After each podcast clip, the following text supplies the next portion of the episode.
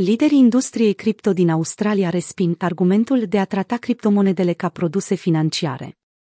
Directorii executivi australieni din industria cripto au avertizat împotriva clasificării tuturor activelor digitale drept instrumente financiare, în urma remarcilor recente ale trezorierului adjunct al Australiei pe această temă. Într-un interviu cu Sydney Morning Herald, Stephen Jones, trezorierul adjunct și ministrul serviciilor financiare, a oferit un rezumat general al poziției reglementării cripto în țară. Poziția sa cu privire la reglementarea cripto în Australia. Stephen Jones a confirmat că activitatea guvernamentală de Mapping Token din acest an a fost în concordanță cu identificarea activelor cripto care vor fi reglementate. După cum a menționat directorul exchange-ului de criptomonede, procesul de consultare cu industria va începe în curând.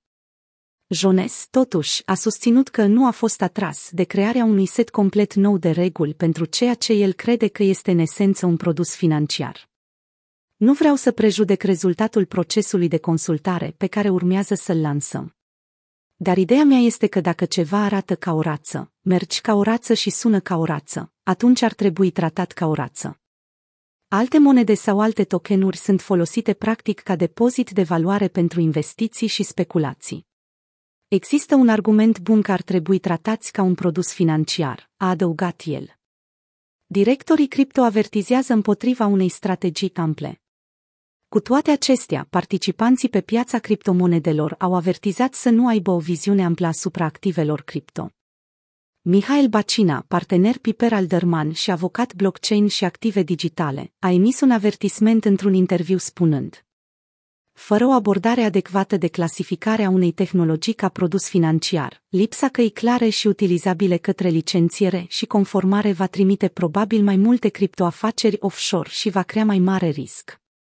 De asemenea, consilierul general al exchange-ului intern de criptomonede SWYFTX, Adam Perci, a împărtășit acest sentiment spunând Scopul nostru este de a proteja consumatorii fără a reglementa afacerile interne cu active digitale bine administrate și a forța oamenii să folosească schimburi offshore care nu sunt puternic verificate și echilibrate.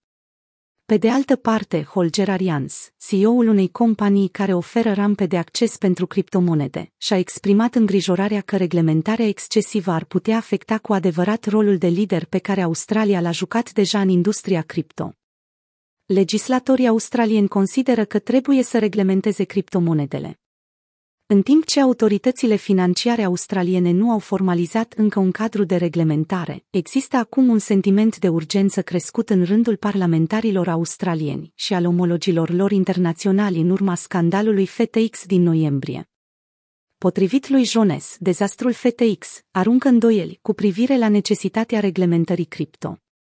Investitorul și antreprenorul australian în criptomonede Fred Skebesta a prevăzut potențiale probleme pentru sector în septembrie și a avertizat împotriva grăbirii politicii de Mapping Token. El a continuat subliniind că criptoeconomia, în curs de dezvoltare, a Australiei trebuie aliniată cu alte piețe majore și cu reglementările acestora din cauza complexității acestora.